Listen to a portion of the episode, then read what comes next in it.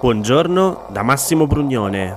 Oggi è mercoledì 14 dicembre, sono passati 62 giorni dall'insediamento del Parlamento e queste sono notizie a colazione, quelle di cui hai bisogno per iniziare al meglio la tua giornata.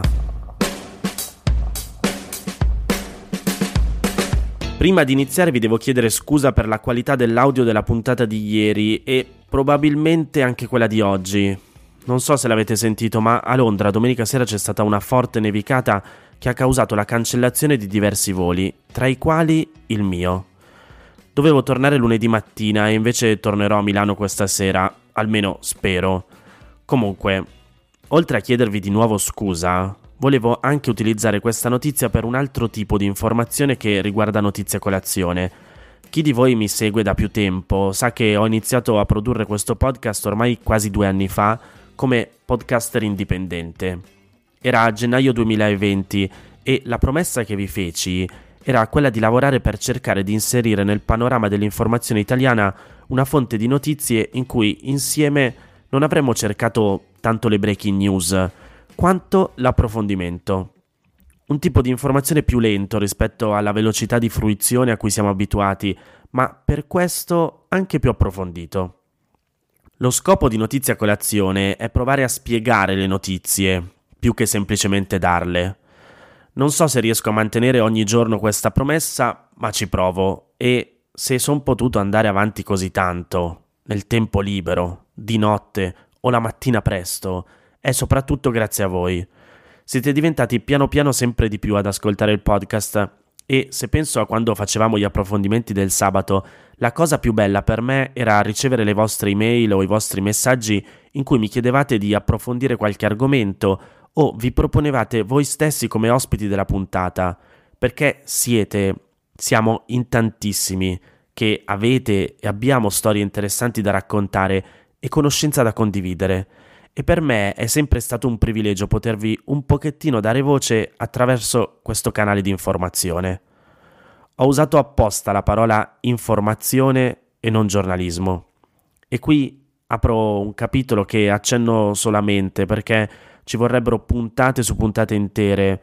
In realtà una di approfondimento l'avevamo fatta con l'allora vice direttore del Sole 24 Ore Roberto Bernabò parlando della differenza tra informazione e giornalismo e dei nuovi canali, strumenti e organizzazioni che si propongono come fonte di informazione e o di giornalismo. Io credo fortemente nel valore del giornalismo, credo sia un elemento importante per la sopravvivenza della democrazia. Credo nel suo valore e nel valore dei giornalisti che cercano di portare alla luce le diverse sfaccettature di una realtà sociale sempre più connessa e complessa, provando a raccontare i fatti di cui sono testimoni, quelli che studiano, approfondiscono e che spiegano, cercando di fornire punti di vista sempre diversi. Credo nella libertà che deve avere il giornalismo e di cui si fa portatore. La conoscenza ci rende liberi, liberi di scegliere perché consapevoli. Beh, tutta questa premessa per darvi una notizia che spero possa farvi piacere. Da domani anche Notizia Colazione entra ufficialmente a far parte del mondo del giornalismo diventa un'attività giornalistica a tutti gli effetti perché un editore ha deciso di far sì che fosse tale, dando a me l'opportunità di iniziare il percorso per diventare giornalista e inserendo questo podcast tra i podcast che da domani Classe Editori produrrà sotto il nome del marchio Podclass. Rimarrà tutto invariato. La mia autonomia nello scegliere le notizie, la fiducia che spero vorrete continuare a darmi nel fornirvi le notizie, ma con una per me grossa differenza.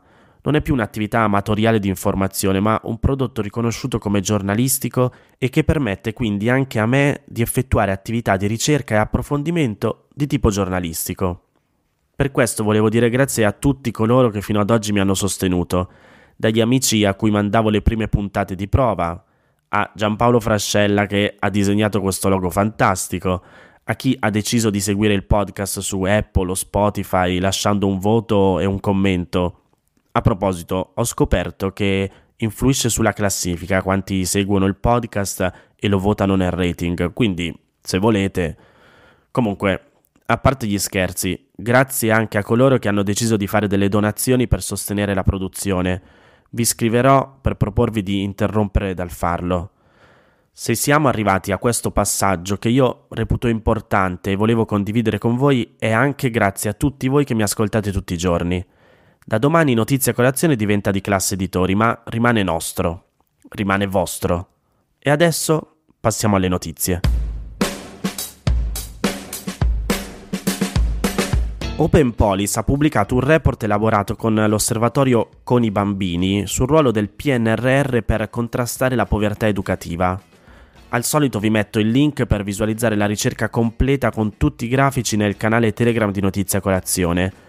Quello che ne viene fuori è ancora una volta un'Italia spaccata in due, con al sud allarme asili nido e PNRR a rischio, e infatti sono tutti al sud i territori che hanno un'offerta di asili nido inferiore a 10 posti ogni 100 bambini tra 0 e 2 anni.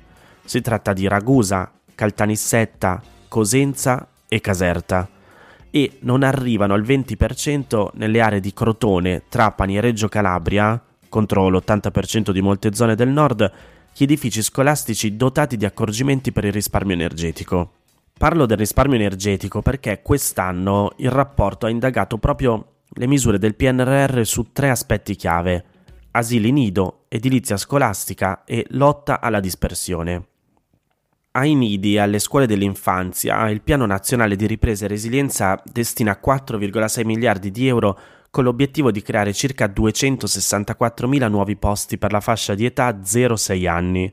Ma il problema è che non si parte tutti dallo stesso punto e i ritardi sono tali da aver costretto il governo a correre ai ripari, rinviando alcune scadenze. A Catania nel 2020 i posti nido erano solo 7,5 ogni 100 bambini, mentre la media italiana è di 27,2 e l'obiettivo dell'Unione Europea fissa la soglia minima a 33. Ora, Andando ad indagare di più le realtà nei diversi territori, se l'offerta nei comuni più centrali mediamente supera la soglia del 33%, nei comuni di cintura si attesta attorno al 25%, mentre in quelli periferici e ultraperiferici non raggiunge il 20%. E spesso sono proprio i territori più carenti di servizio, in particolare al sud, a mostrare le maggiori difficoltà nel presentare i progetti, le tre regioni con meno candidature rispetto al plafond iniziale del bando asili nidi sono Basilicata, Molise e Sicilia. La forbice si riapre guardando alle scuole oggi dotate di almeno un accorgimento per il risparmio energetico. In media sono il 57,5% di tutti gli edifici, ma si va dall'86,5% della provincia di Bergamo al 16,5% nel crotonese. L'Italia inoltre è terza all'interno dell'Unione Europea per quota di giovani che hanno lasciato il percorso formativo prima del diploma o di una qualifica professionale. Gli abbandoni precoci nel 2021 sono stati il 12,7%, mentre per il 2026 il PNRR punta a ridurli al 10,2% e stanzia 1,5 miliardi per ridurre divari educativi e dispersione. Non a caso il 51% della prima tranche da 500 milioni di euro è destinato agli istituti scolastici di sud e isole, dove gli abbandoni sono più elevati e gli apprendimenti inferiori. Basta solo un ultimo dato che vi do. Il 90% dei primi 20 territori con bassi apprendimenti in italiano in terza media si trovano nel sud Italia c'è decisamente da lavorare su riuscire a spendere bene i fondi del PNRR. Vi ricordate che vi avevo raccontato che grazie all'obbligo del voto all'unanimità l'Ungheria stava bloccando l'invio di aiuti all'Ucraina? Beh, lunedì il Consiglio dell'Unione Europea è riuscito a raggiungere un accordo con l'Ungheria per sbloccare lo stanziamento di 18 miliardi di euro e per approvare una tassa minima sui profitti delle multinazionali. Il veto dell'Ungheria era stato probabilmente un modo per fare pressione sugli Stati membri dell'Unione per sbloccare le erogazioni dei fondi europei strutturali che la Commissione europea aveva proposto di sospendere per via di una serie di carenze del Paese nel rispetto dello Stato di diritto, concetto che è tra i principi fondanti dell'Unione europea e presuppone il rispetto dei diritti fondamentali della popolazione e un potere giudiziario indipendente e imparziale, tutti elementi fortemente a rischio in Ungheria. E l'accordo raggiunto dopo mesi di complicate negoziazioni, prevede che l'Ungheria ritiri il proprio veto in cambio della riduzione dei fondi europei bloccati da 7,5 miliardi a 6,3. Non solo, prevede anche lo sblocco dei 5,8 miliardi di euro del Recovery Fund, il piano di aiuti economici per il rilancio dei paesi colpiti dalla pandemia, quelli destinati all'Ungheria, ma questa erogazione sarà condizionata dal completamento di 27 riforme su corruzione e indipendenza giudiziaria da parte del governo ungherese. Insomma, c'è da vedere chi ha vinto davvero il braccio di ferro. Di sicuro l'Ucraina, che almeno potrà ricevere i nostri aiuti.